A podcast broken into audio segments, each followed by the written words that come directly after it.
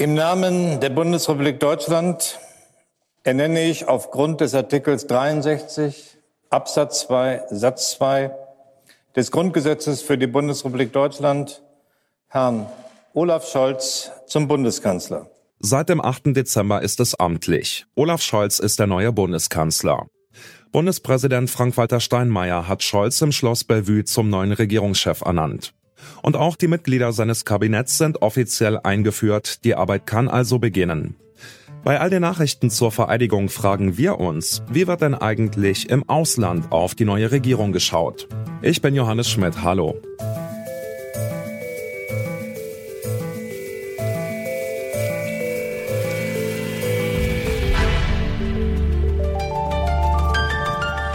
Zurück zum Thema.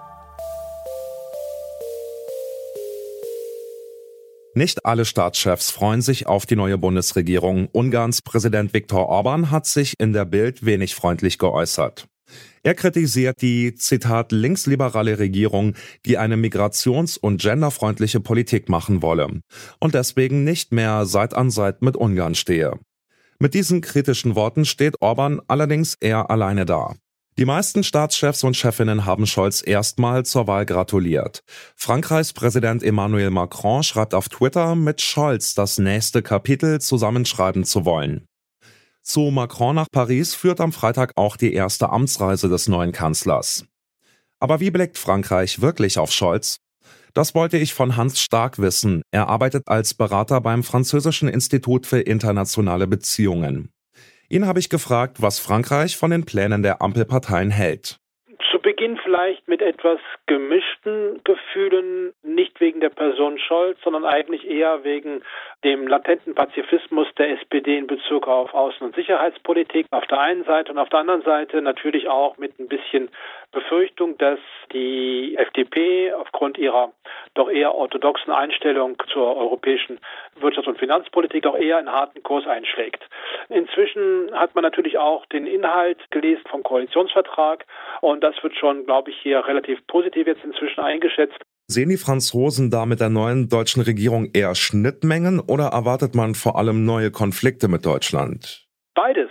Wichtig ist, dass diese gemeinsamen Schnittmengen, dass die austariert werden, um dann dort, wo es eben halt, naja, unterschiedliche Sichtweisen gibt, beziehungsweise also tiefgehende Divergenzen, dass dort es dann zu Kompromissen kommt und dass man da aufeinander zukommt. Also zum Beispiel, Frankreich hat gerade einen Riesenvertrag abgeschlossen mit den Vereinigten Arabischen Emiraten. Die kaufen 80 Rafale-Flugzeuge. Das ist für die französische Industrie ganz wichtig gewesen und das wird hier auch in Frankreich als sehr, sehr positiv eingeschätzt, während ein sicher Akt in Deutschland natürlich verurteilt würde. Das ist ein Punkt, wo es ganz, ganz schwierig wird.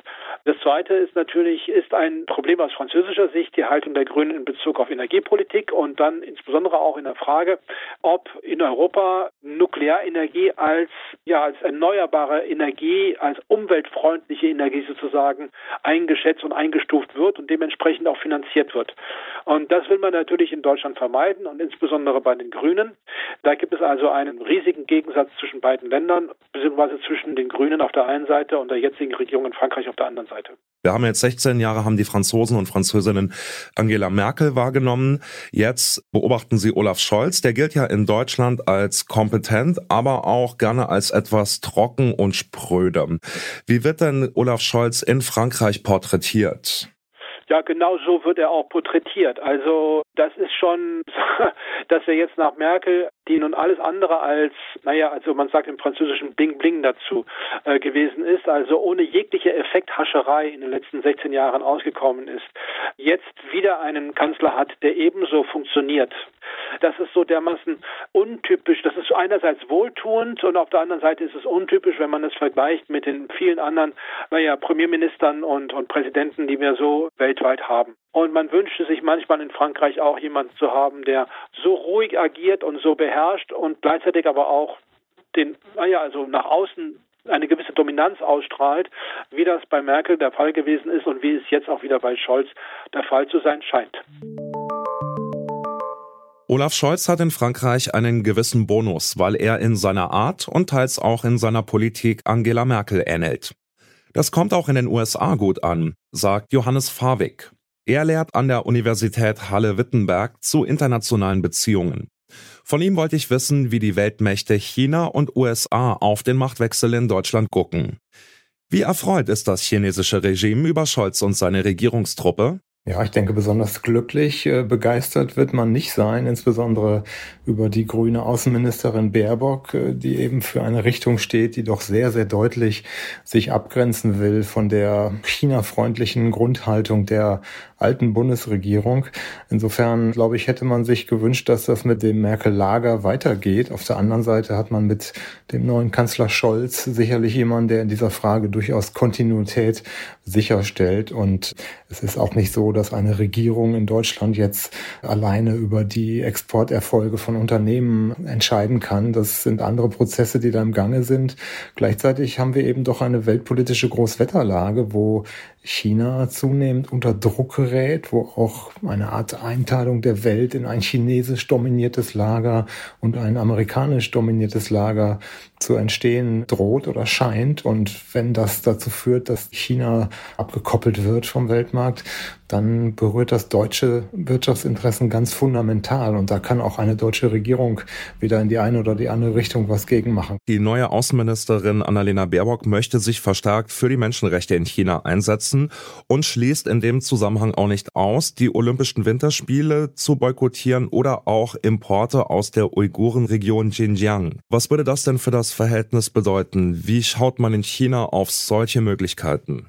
Ich glaube, in dieser Frage Olympia-Boykott ist ja auch kein Boykott der Sportlerinnen und Sportler, sondern nur der äh, sozusagen Regierungsebene, also eine sanfte Variante des Boykottes. Damit wird China sicherlich noch leben können. Wenn aber einzelne Produkte aus äh, sozusagen der Region, wo besonders schwere Menschenrechtsverletzungen gemacht werden, quasi auf die Agenda gesetzt wird, das würde China sicherlich als Überschreiten einer roten Linie sehen. Und ich glaube auch, dass das nicht Erfolg haben könnte, weil so genau kann man das gar nicht trennen. Grundsätzlich ist es aber schon so, dass mit Blick auf China in drei Dimensionen gedacht werden soll nämlich Partnerschaft, Wettbewerb und Systemrivalität. So sind die Worte aus dem Koalitionsvertrag. Und wie sich diese drei Dimensionen, die sich ja so ein bisschen gegeneinander widersprechen, dann am Ende ausbuchstabieren im Regierungsalltag, das wird man einfach abwarten müssen. Am Ende sind es Wirtschaftsinteressen, die da eine Rolle spielen. Schauen wir vielleicht mal noch auf die andere Seite des Globus, in die USA. Wie spricht man denn in Washington über die neue deutsche Regierungstruppe? Ich glaube, da kann man eher von einer neugierigen Spannung sprechen. Also Scholz ist ein guter alter Bekannter in Washington. Es heißt ja oft in der innenpolitischen Debatte, Frau Merkel hätte es versäumt, einen Nachfolger aufzubauen. Ich glaube, man kann sagen, sie hat ihn aufgebaut mit Scholz, der eben vom Politikstil ihr eigentlich ganz ähnlich ist, ausgleichend zäh in der Mitte stehend sozusagen und auch international gut vernetzt. Insofern kennt man Scholz. Da wird es keine großen Überraschungen geben, glaube ich. Und im Koalitionsvertrag gibt es eine sehr, sehr amerikafreundliche Haltung. Da ist oft davon die Rede, dass man zwar die Europäische Union stärken muss, aber gleichzeitig nicht die NATO vernachlässigen darf. Das transatlantische Verhältnis wird als Schlüsselverhältnis für deutsche Außenpolitik beschrieben. Also da gibt es sehr, sehr viel Kontinuität und ich glaube, in Washington ist man relativ entspannt mit Blick auf die neue deutsche Regierung. Die neue Regierung unter Bundeskanzler Olaf Scholz trifft im Ausland zunächst mal auf viel positive Resonanz. Das liegt nicht zuletzt auch an seiner besonnenen Art, die an Angela Merkel erinnert. Und auch daran, dass es außenpolitisch zwischen den beiden große Schnittmengen gibt. Trotzdem warten auf die neue Regierung auch einige knifflige Themen. Wenn etwa die neue Außenministerin Baerbock Menschenrechtsverletzungen in China wie angekündigt ansprechen will, werden Konflikte nur kaum zu umgehen sein. Aber auch bei engen Partnern wie Frankreich gibt es sehr unterschiedliche Ansichten, zum Beispiel zur Atomenergie oder zum Export von Waffen. Im Ausland wird man deshalb genau beobachten, wie Kanzler Scholz mit diesem Drahtseilakt umgeht. So viel von uns für heute. Für die redaktionelle Arbeit waren Charlotte Thielmann, Alina Eckelmann und Charlotte Müller zuständig. Produziert wurde die Folge von Benjamin Sadani. Chef vom Dienst war Anton Burmester. Ich bin Johannes Schmidt und sage Ciao und bis zum nächsten Mal. Zurück zum Thema vom Podcast Radio Detektor FM.